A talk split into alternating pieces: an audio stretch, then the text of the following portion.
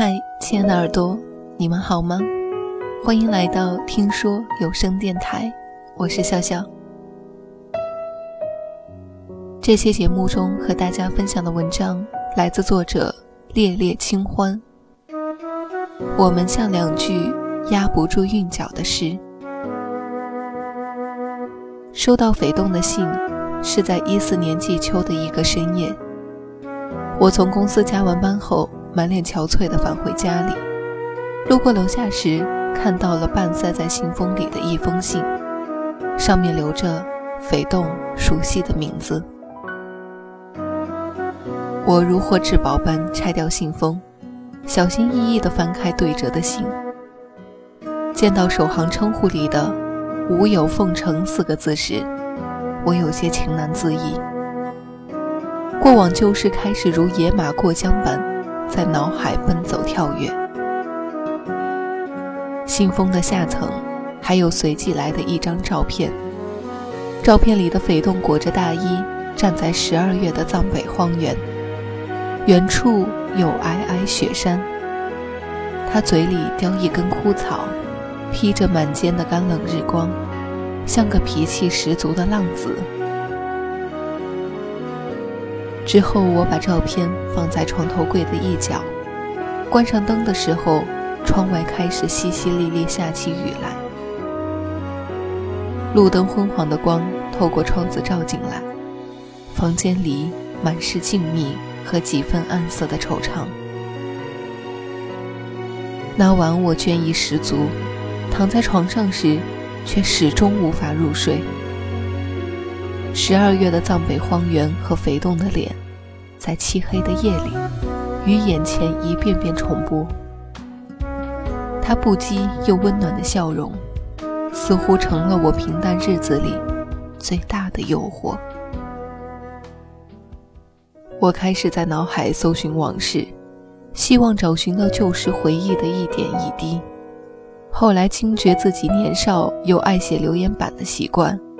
于是打开手机，进了留言板，仔细翻阅，几百条年少梦话在眼前一一重现。看到那句“生活总是无趣，以后一定要放纵无羁，扬鞭策马，走遍天涯”时，我尤为动情。当进度条往下滑动，肥动的那句“日子总是平淡无奇，以后我一定要努力工作”。雕车宝马，想着世间繁华的跟帖出现在眼前时，我突然想到了年少时我们常说的两句话：我们终会变成与想象中截然不同的人，和总有人正在过着我们梦寐以求的人生。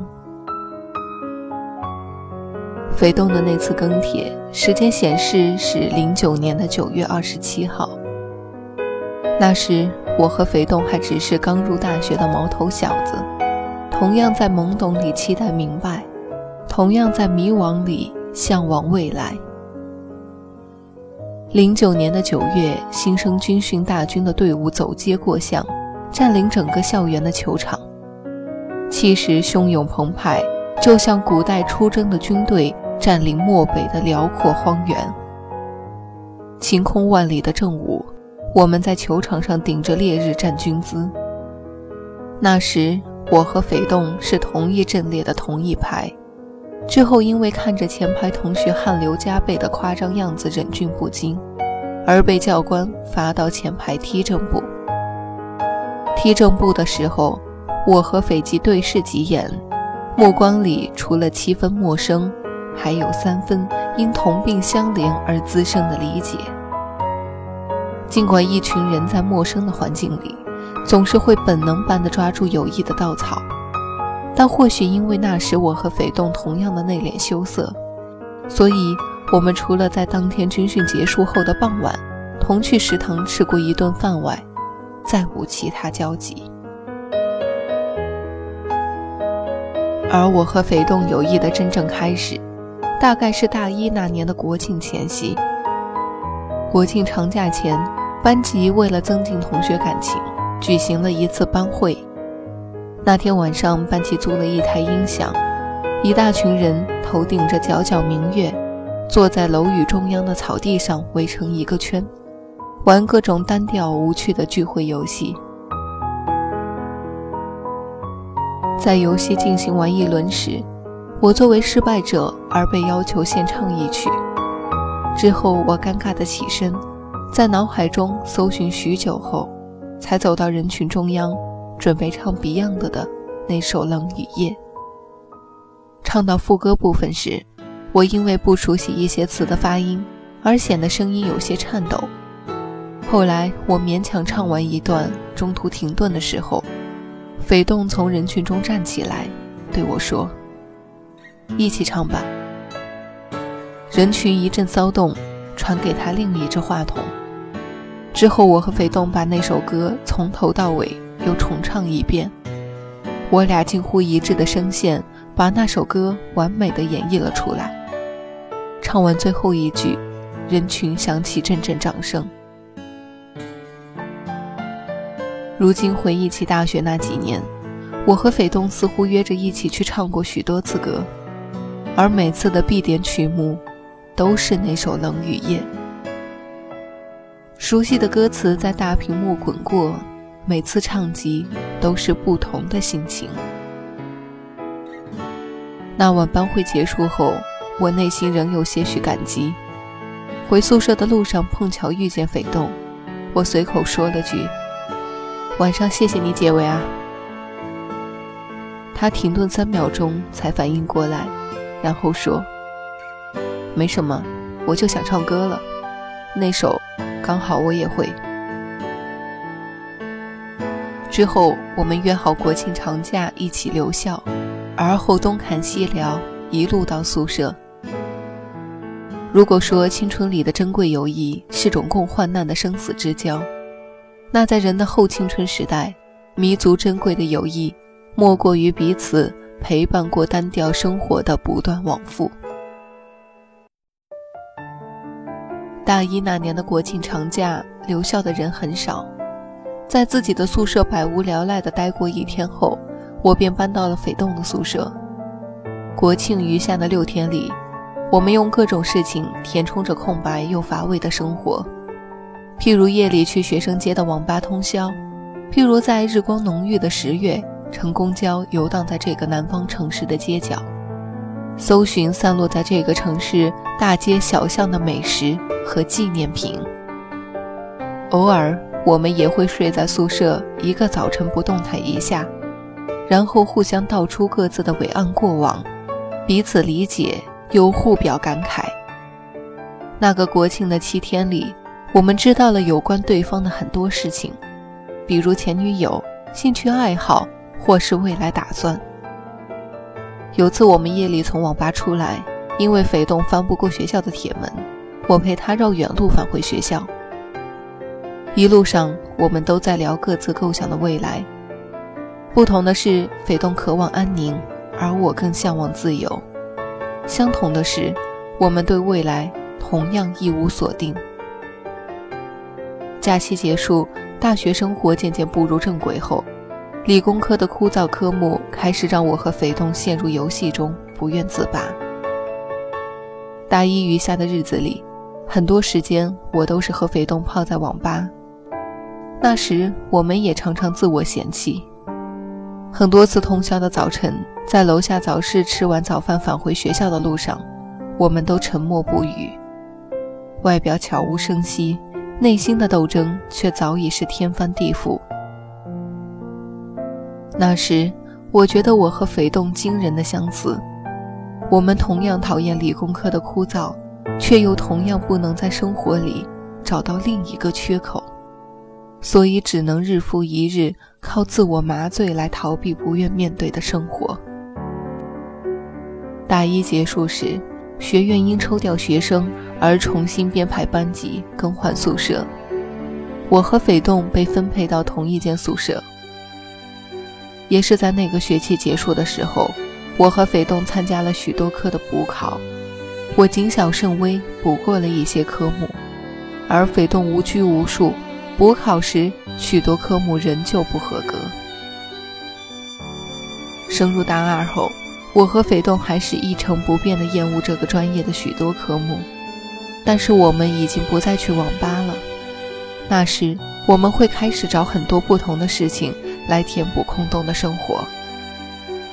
我加了许多类似英语角之类的社团，每天练习口语发音，而斐动攒了几个月的伙食费，买了架二手单反，整日自学一些摄影和修图技巧。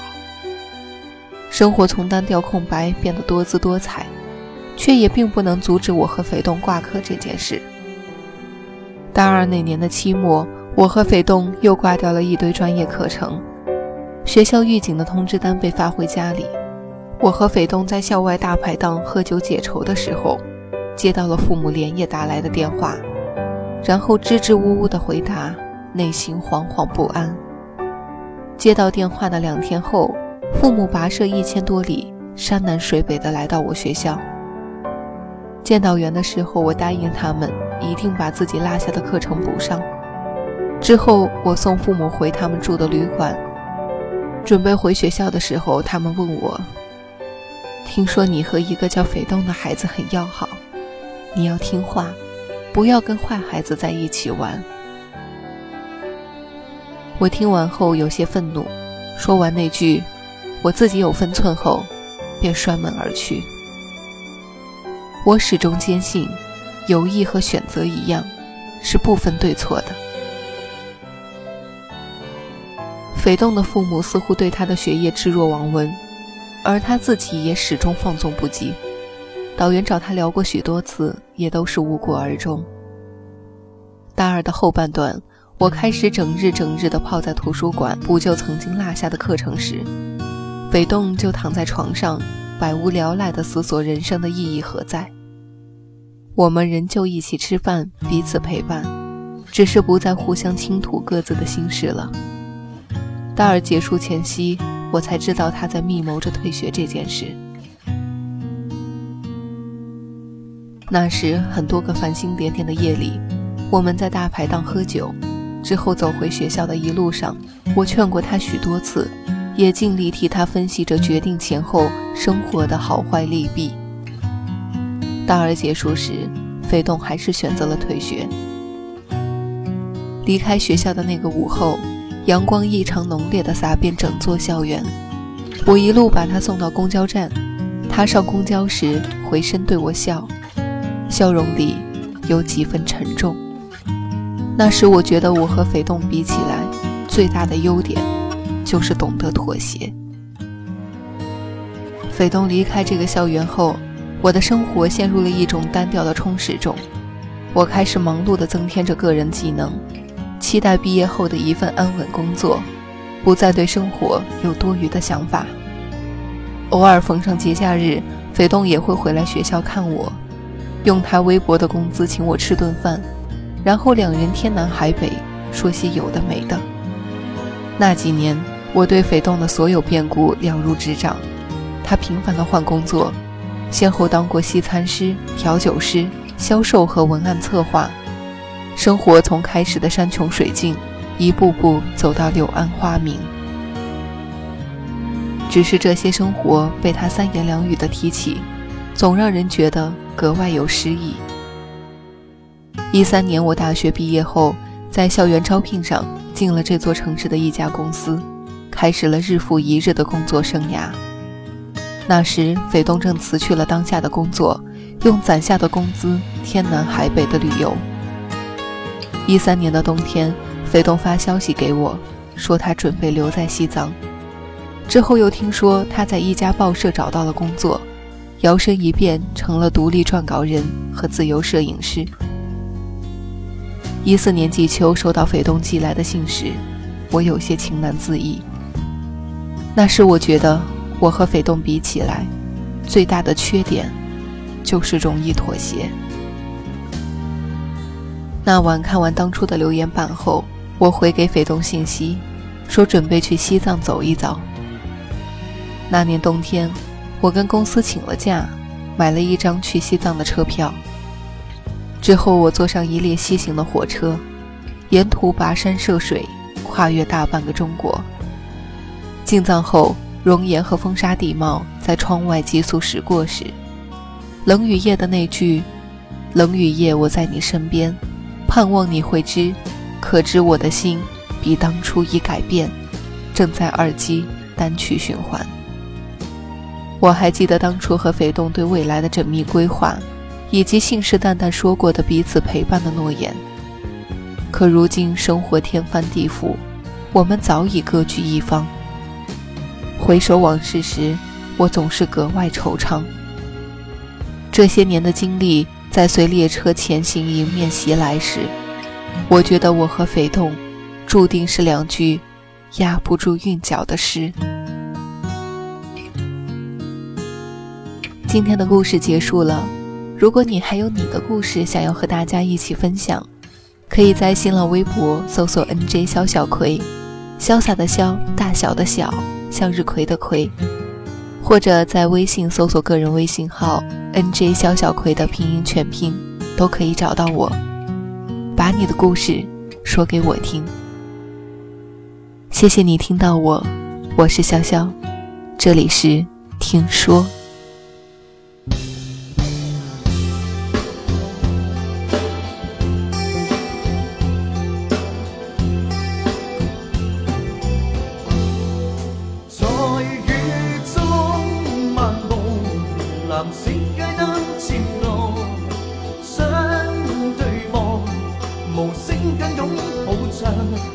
为了找往日，寻温馨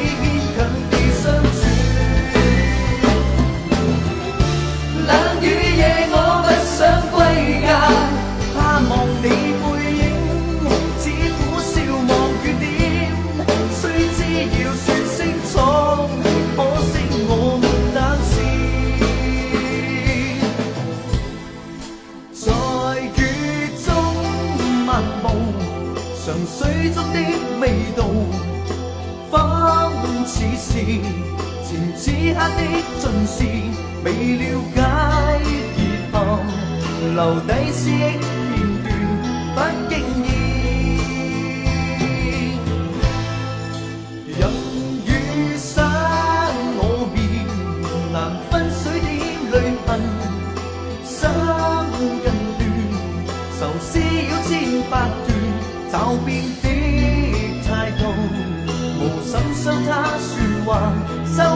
Bị